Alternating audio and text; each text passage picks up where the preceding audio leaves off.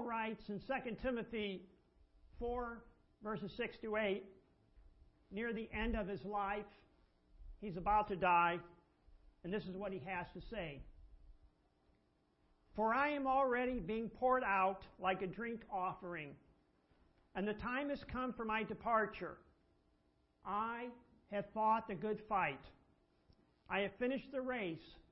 I have kept the faith.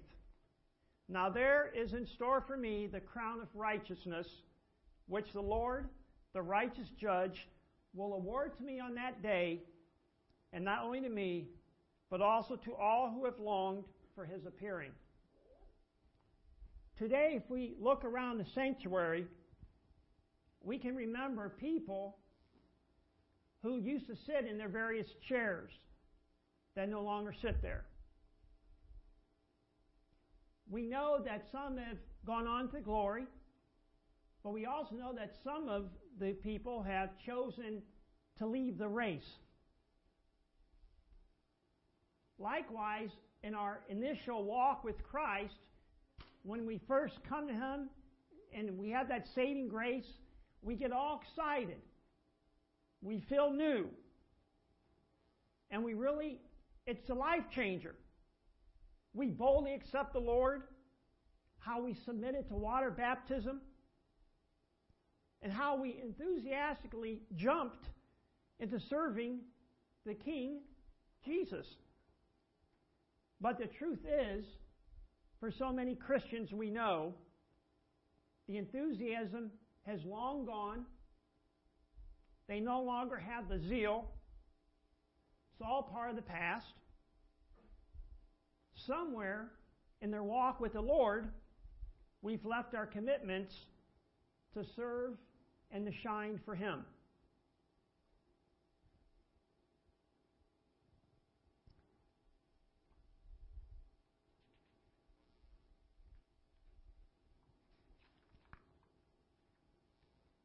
Have you ever heard of spiritual retirement? This is often uh, defined as a temptation to cease from church involvement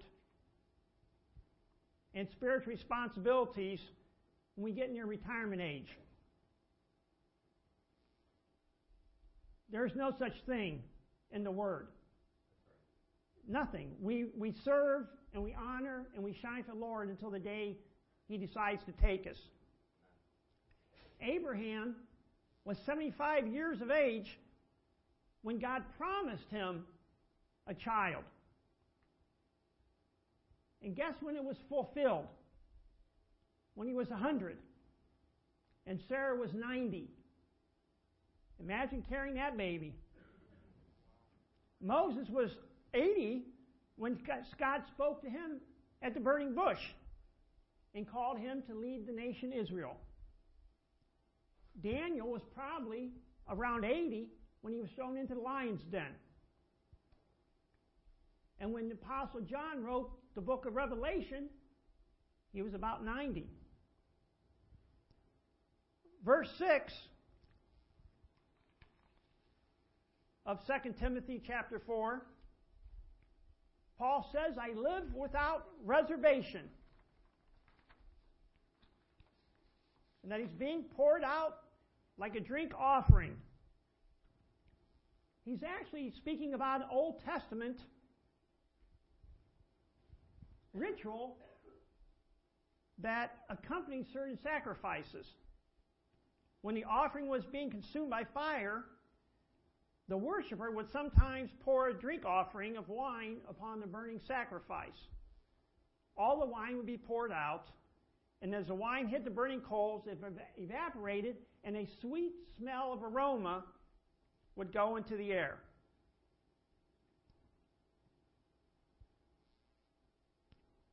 Verse 21 For me to live is Christ, and to die is gain. We have to learn to live with resiliency. There's going to be ups and downs.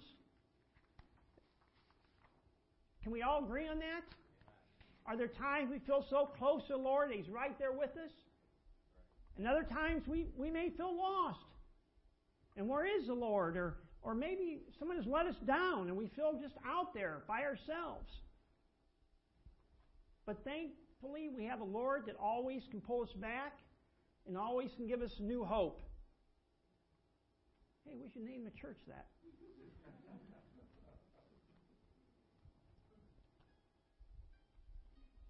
2 Corinthians 6, 4 through 5, rather, as servants of God, we commend ourselves in every way, in great endurance, in troubles, hardships, and distresses, in beatings, imprisonment, in riots, in hard work, sleepless night, and hunger.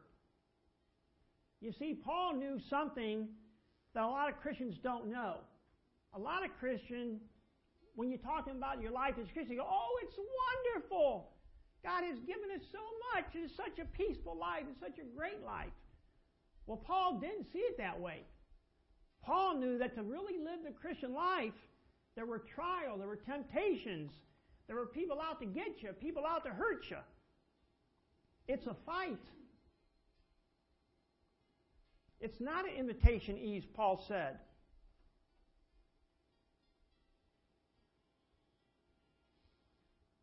And yet I'm still excited to be here this morning because just like the Lord had a plan for Israel, guess what? He has a plan for each one of us here this morning. It's Sunday morning, October 19th. And God is calling every single one of us in this sanctuary to something greater than ourselves. Stay faithful to the Lord because it isn't over until God says it's over. Our word from today comes from the book of Ezekiel. Ezekiel's near the end of the Old Testament, one of the latter books. And it's chapter 37. And God has brought Ezekiel into a valley and in this valley are, are a great many of dried dead bones. As far as the eye can see, nothing but dead, dry bones. God asked Ezekiel, Can these bones live? And then God gives his prophet a message to deliver to this mountain of dry bones. You understand what I just said? God has told Ezekiel, I want you to prophesy to these dead bones. Sometimes it's hard enough to speak to a living body, isn't it? But God says, I want you to prophesy to these dead bones in this valley. I will put breath in you, and you will come to life. Then you will know that I am the Lord. So let's look at it. Verses 1 through 14. Ezekiel says, The hand of the Lord came upon me and brought me out in the spirit of the Lord, and set me down in the midst of the valley. And it was full of bones. Then he caused me to pass by them all around, and behold, there were very many in the open valley, and indeed they were very dry. And he said to me, Son of man, can these bones live? So I answered, O Lord God, you know. Again he said to me, Prophesy to these bones and say to them, O dry bones, hear the word of the Lord. Thus says the Lord God to these bones, Surely I will cause breath to enter into you, and you shall live. I will put sinews on you and bring flesh upon you, cover you with skin, and put breath in you, and you shall live. Then you shall know that I am the Lord. So I prophesied as I was commanded. And as I prophesied, there was a noise, and suddenly a rattling, and the bones came together, bone to bone.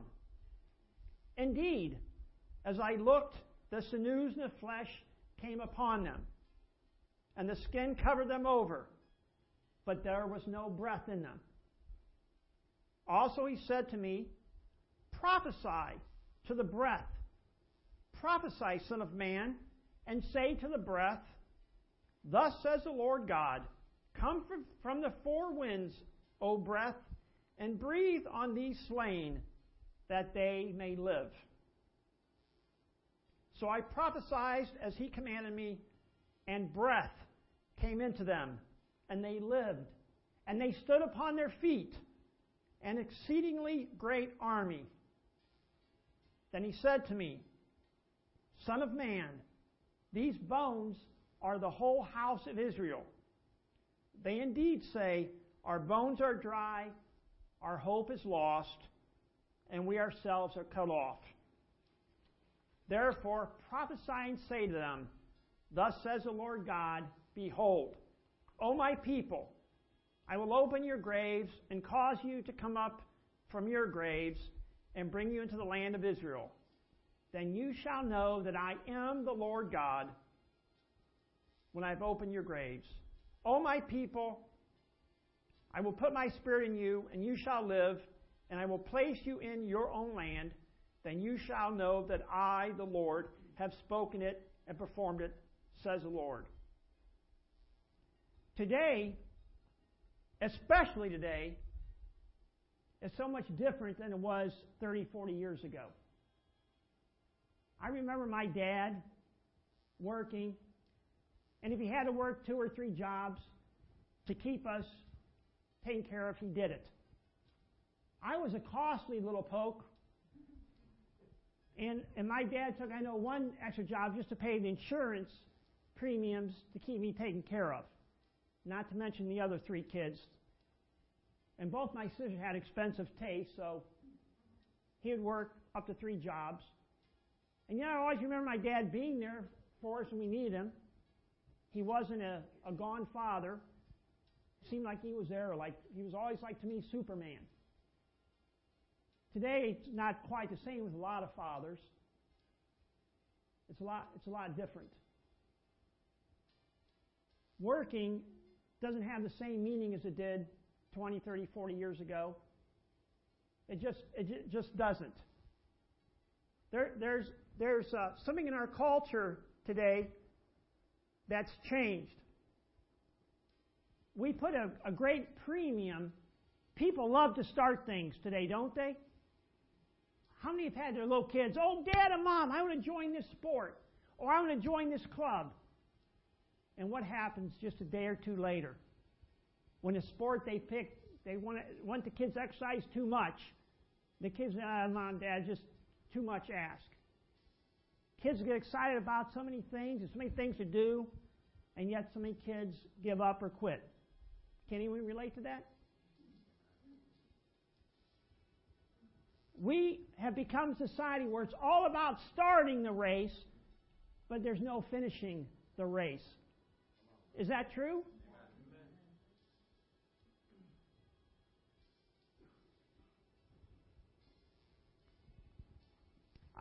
I, uh, after my brain surgery, my niece was going to college at San Diego State. She was going to become a doctor, so she had started there.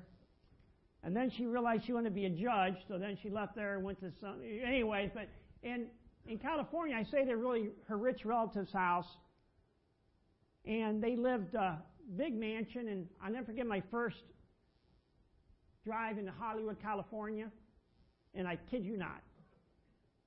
I went to at least two or three jewelry stores, and in the front of the windows, at least two of them had the sign in the front of the window. I kid you not. We rent wedding rings. I, I didn't even understand what that meant as, a, as an adult. But they actually said, we rent wedding rings. That's a sad case, isn't it?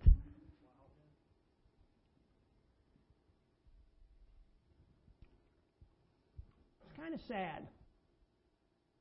But I want everyone here, to think about something in your past that really captivated you. it, it took all your time. You want to do nothing but that and be that and be with that or do that. All your enthusiasm, all your energy you put into it. And now it's something you don't even think about anymore. It's just part of my past. But that love and zeal is gone. Now I want you to think back to when you came to the Lord. I want you to think back to that moment when you realized that you were a filthy, dirty sinner and that you're going to go to hell and you found the saving grace of Christ and that day that you accepted Him and He came in your heart.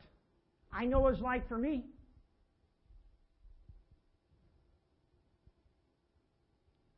But then, in our Christian life, we have that tendency to to really emphasize our initial walk with the Lord and tell that story. Because it's usually a great story when we come to Christ, isn't it? Most people have a really great story when they come to Christ, and we love to talk about that.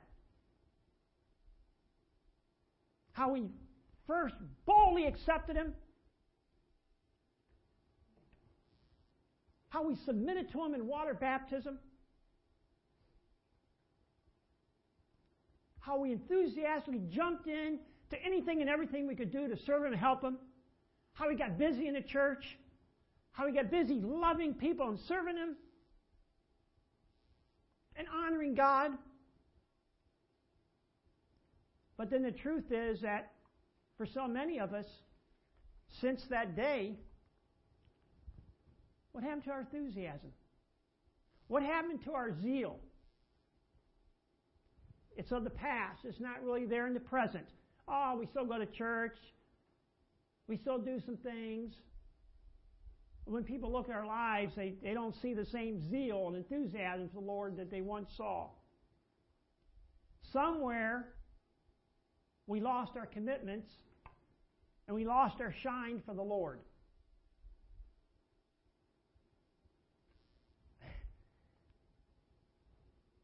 You know, not only aren't we willing to to die for the Lord anymore. We're not willing to live for Him either. I mean, I, I you know, I think uh, times I said, Lord, I'll die for you. I love you that much. And then He tells me in His way through the Holy Spirit, I don't want you to die for me. I want you to live for me, Steve. And that's what He wants for all of us. I mean, there may be a day that he may say, Jason, I want you to die, die for me today. This is a day you're going to bring me glory. And maybe Jason may have to give up his life to honor the Lord. But today, God is just telling every one of us, I want you to live for me.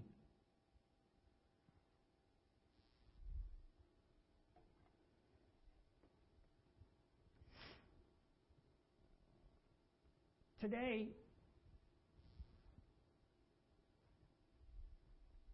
I think of the people that have been here before and I don't see them.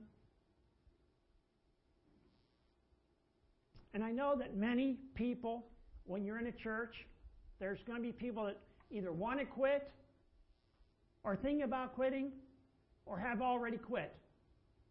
It's the way of America, isn't it? I know some of us are just coasting along, no longer a pep in our step in our walk with Christ. But I have to tell you that God has specific blessings for every single one of you. That's a special blessing just for you if you don't quit. He holds new blessings and He desires to give them to every one of us if we would just come back to Him wholeheartedly. And only when we walk with the Lord will we or can we see His promises in our life again. I want to talk to, to that person this morning that's going through a really hard time. Maybe you're in a hopeless situation and no one knows it, but you do. Maybe you're really, really discouraged. A hopeless situation because of what your doctor said or, or because of whatever your circumstance is telling you. Brother Al battling dementia. I wouldn't want that on anybody. That's his battle. And we all have a battle that we're fighting right now, every one of us.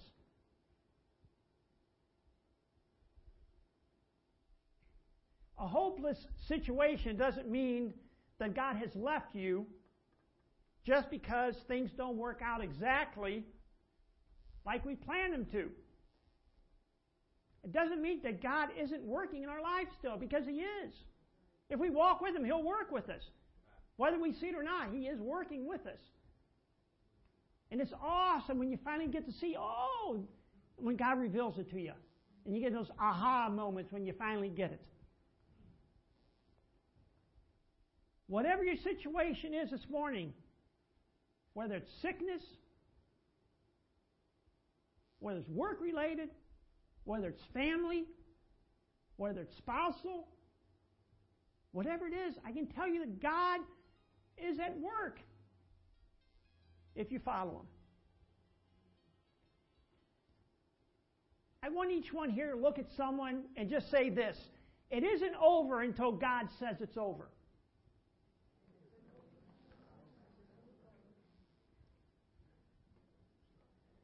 Some of you actually believe that when you say, very good. The vision from Ezekiel 37 that I read, which is a vision that, that God showed Ezekiel, included dialogue between God and the prophet Ezekiel in the case of the valley of dry bones. Now, this valley, this, this uh, vision, the valley is really a cemetery, a graveyard, and it's in a valley and it's covered by dry bones. The symbolism is, of course, the people of Israel, whose hope has died and has been dead a long, long time. The situation of the dry bones, no future, nothing to look forward to, just bones. No body, just bones. No signs of life whatsoever, just bones.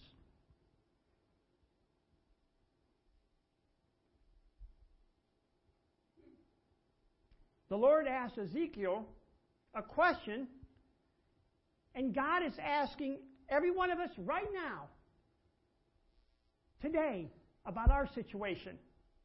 Can these dry bones live? Can the dry bones inside of you live? Can the areas in your life where you've given up or given away, can they still live? Can God, can God renew and take those dry bones in you and remake them into something new and holy and good and right?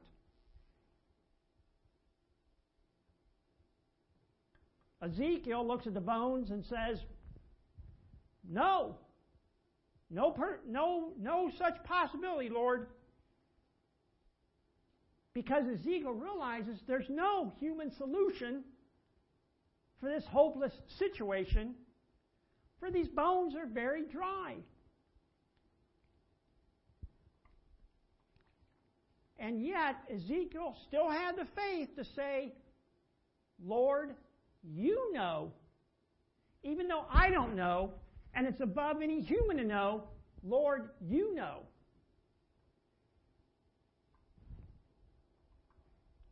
In other words, Ezekiel's saying, Lord, my God, I can't. and that was with no thumb. Let Pastor Todd figure that one out. But he's saying, Lord, I can't, but you can. Why did he say that? I think it's because he, believed the situation is so out of our human comprehension. He sees that there's nothing any human ever in this world could do about it. Only something that an all powerful creator could do. Now, there are some situations which we face that human solutions will not work. The only thing that will work is to listen and hear from the Lord God. I bring this Word of God to you this morning because every one of us need to know that it's not over until God says it's over. Ezekiel hears from God and he receives instructions from God in verse 4 that he must prophesy, that he must speak to the dry bones now. Now, think about this for a moment.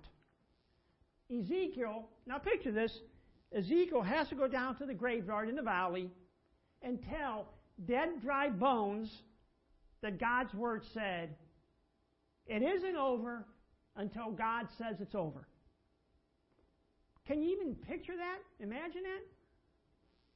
I mean, we really have sometimes hard time talking to our, our kids or our spouse. We're here talking to some dead, dry bones. I hope no one's watching me if we ever have to, right?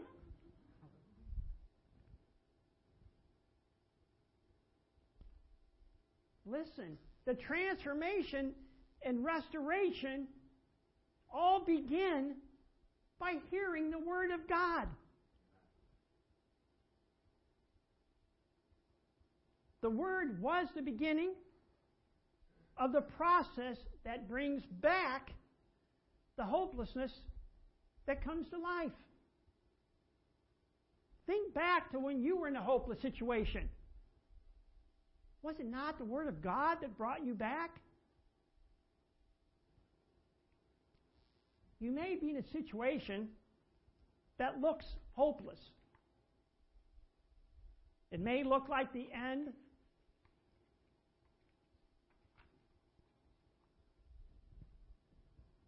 It's just time to give up.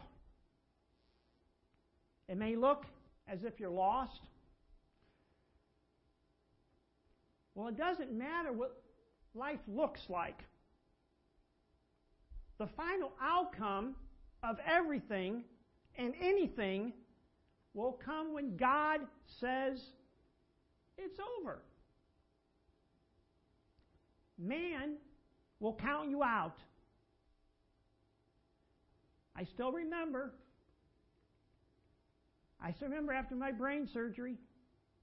I'm at 260 pounds now because I've been laying in, in a bed for months and the doctor taking me to the doctor at Summa, the head doctor, and him telling my dad and me as we sat there, I don't know, I'd give him maybe six months a year. It doesn't look good. I remember my dad, still this day, crying all the way home. Because my dad's answer was, let's go get another doctor. Because maybe he'll say something different. And I remember saying to myself and my dad, hey, God knows how long He's got. He'll keep me here as long as He wants. And when it's over, it'll be over because God says it's over. I remember giving up one time after that. And guess who I ran into? I ran into Diana. I'd given up. I was going through the motions. But because she's a good Christian woman, guess what she brought me? She brought me back hope. That, that even though I couldn't do the things I once did, I could do something.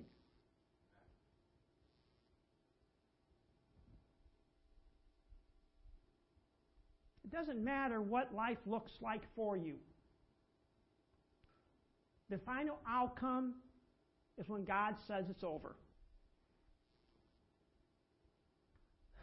How many times men have counted me out? The enemy may tell you you've lost. Junior, you've been doing some stuff. How many times Satan attacked you lately? Quite a bit, hasn't he? Because he wants Junior to lose. He wants Junior to give up, as he does all of us. But the enemy's a liar. And that's all he tells us.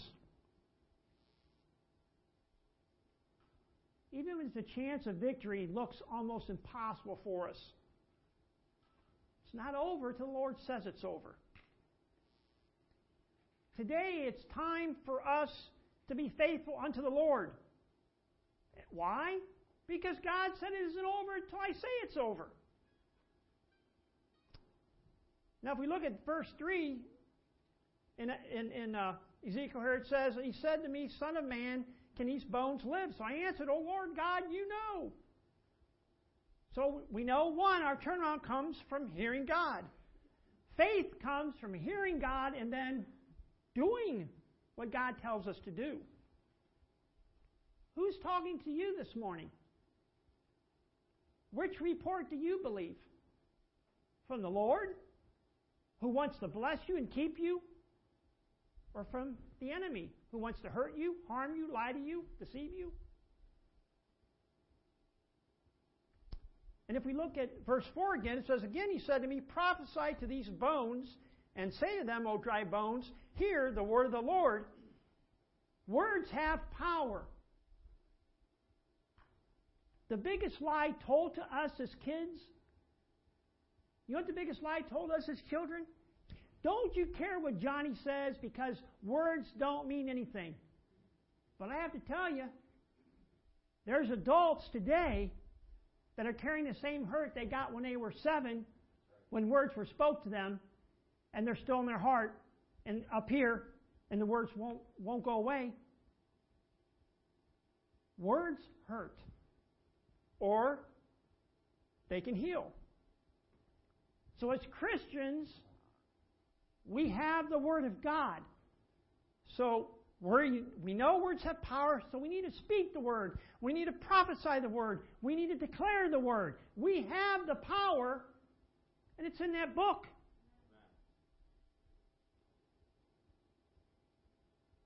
Stay faithful unto the Lord. Why? Because it isn't over until God says it's over. God asked Ezekiel to preach, to speak to dry bones but notice what happens when he preaches God's word to these bones. Again, verse 4 prophesy to your situation because they respond to prophecy. Every situation and circumstance have ears, and they are capable of responding to prophecy. What you cannot see have ears. They may not have physical ears, but there are spiritual ears involved. Your situation awaits you. Your spirit, your situation awaits direction. And the Holy Spirit is telling you to prophesy the word, speak the word, declare the word, believe in the word. If you fail to do that, it'll all, always remain dry bones. Nothing will happen, nothing will grow, nothing will change. But as soon as Ezekiel prophesied, the bones began to sort themselves out. As soon as Ezekiel prophesied, the bones began to sort themselves out. Stay faithful unto the Lord because it ain't over until God says it's over. Now look at verse 7 here it tells us that something is happening in the middle of the valley. There's a sudden noise, a rattling. Praise God. So I prophesied as I was commanded, and as I prophesied, there was a noise and suddenly rattling, and the bones came together, bone to bone. The message of verse 7 Dry bones have ears. If only you can prophesy. Maybe you've never heard this before. Dry bones have ears if only you can speak. Mountains have ears if you can command. Money problems can hear if only you speak. Cancer, diabetes does have an ear if you can preach to them. When Ezekiel came face to face with dry, dead bones, he was asked to do only one thing. Why? Because even those dry bones had ears, even if they were dry and dead. The man at the pool of Bethesda thought was over because he couldn't make it in water. Remember that? Laid there, never getting into the pool where miracles are supposed to happen. Thought it was over. But God didn't say it was over, Jesus healed him. Everyone, everyone thought it was over when Daniel was thrown into the lion's den. But guess what? God didn't say it was over. Nebuchadnezzar thought it was over for those three guys. Shadrach, remember him? Meshach, remember him? Remember old Abednego? But guess what? God didn't say it was over for them. Job's wife thought it was over. She thought it was so over for her husband. What did she tell him to do? Curse God and die. But we know what happened. God did not say it was over. As I stand here this morning, I can tell you one thing. I have no idea what the future holds for me, for you, this church, anything. I know He wants it for His glory. But I stay with complete certainty that I know who holds the future. Of all of us, myself, the world, everything, His whole creation is God. When us think it's over, God asks, Did I say it was over? Weeping may last for a night, but joy comes in the morning. It isn't over until God says it's over. A family can come back together. A church can come back together. A dream you felt from God a long time ago can come back, come to pass again. A business can come back together. A dream can come back together. A relation can come back together. Hope can come back together. If we just prophesy to those things. Why? Because God said it isn't over until I say it's over. So I would tell you to keep fighting. Stay faithful. Keep praying.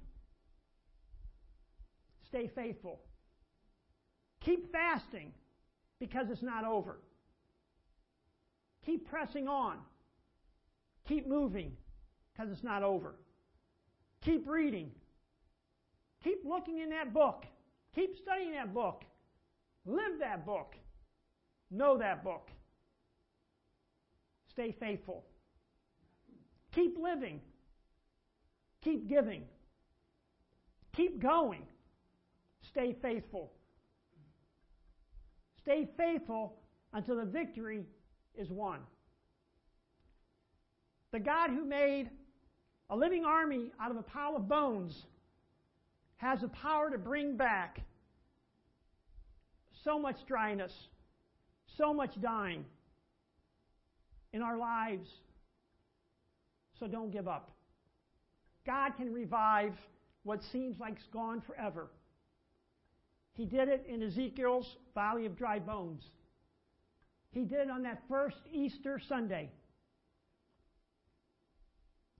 He's done it countless, hopeless situations. He's done it over the centuries, over and over again. And you do it for each one of us too. So when you think you can't, remember He can. When you don't know what to do, please remember He he doesn't just have the master plan, He is a master plan. Stay faithful. I'll never forget Keith and I were really close friends. His uh, youngest boy joined my youth group, and so, of course, Keith, uh, doting father, said, I want to be a part of that as an adult. And uh, we became close friends. And about two years after he was in my youth group helping, he developed cancer. And it was something was treatable, and he fought the good fight, and still was able to do things with me and stuff. And and uh, his kid was a good kid. And then his other brother got old enough, like two years difference in age. He finally joined, so now it's awesome because my best friend, my best friend, his two kids now are there. And then the oldest one started to go the wrong way.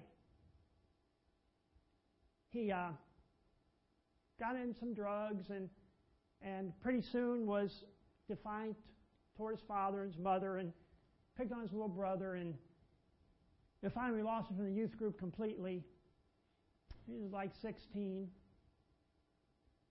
And his uh, younger brother, though, awesome, nice kid, and great pleasure to work with. Well, Keith's uh, cancer came back, and, and we would often joke with each other, wonder who'll go first, Steve. Will it be you or will it be me? And that's awesome. He always kidding me about. And um, I'll never forget the last couple months of his life because he told me that he just wished that his other boy would just have stayed in the youth group. And his biggest loss was, was losing this child that there just wasn't a relationship with. And, and he said, I, I think I could die if I knew he was being taken care of and if he had you in his life. And, but he, he doesn't. He doesn't want me his life. He doesn't want anybody in his life. And, and so that's got to be a scary feeling for a father. What, if you're a dad, right? Would that be kind of scary? And I'll never forget, uh, at some point they put him in the hospital, and uh, he ended up in hospice. And I'll never forget the, that last week in his life and just getting close with him and as he got weaker and stuff. And just, you know, sitting there with his wife and his, his mom was still alive. And so just having the group people loved him and cared about him.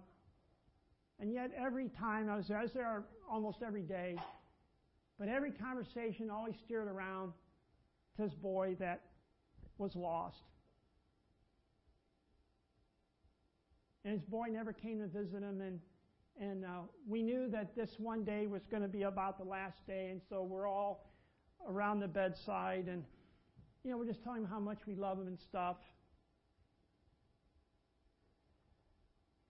And I knew this was the last day, and so I left to go try to find his son. And I found him. And uh, I hadn't seen him in like three months, and he really looked didn't look good. He he had the streets had won out. I told him his dad was dying, and I said, you know, if you're ever going to see him, this is a time, and no one's going to preach to you. No one's going to, you know, just come come be here with your dad his last day or two.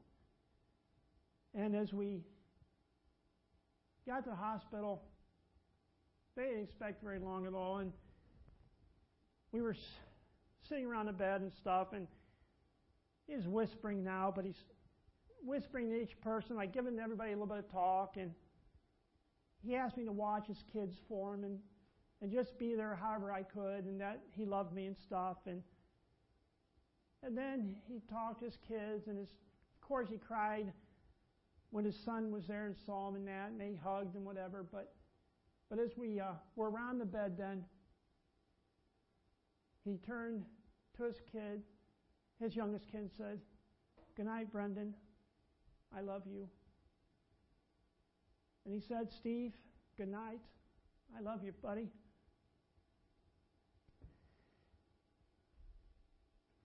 Then he went to his wife and said, Honey, I love you and I'll see you in heaven and I, I love you more than life itself.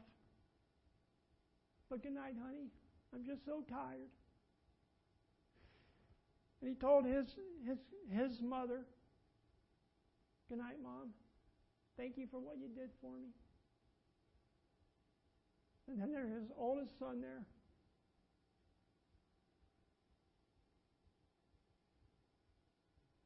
Said goodbye, Keith. I love you. And this kid who had turned into a punk by all means start crying. He said, Dad, how can you tell me goodbye? You said goodnight to every person here, and yet you told me goodbye. His dad said, Son, I was able to say goodnight to everybody here because I know that I'll see them again. But I'm never going to see you again because you're not a follower.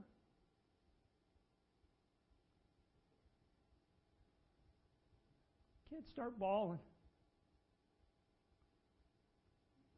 And that night, I'd say less than, less than eight minutes after he accepted Christ, his dad passed on. I'll never forget that. That boy today is a man, a father, and he lives a life of being faithful. God wants us to be faithful until we're called.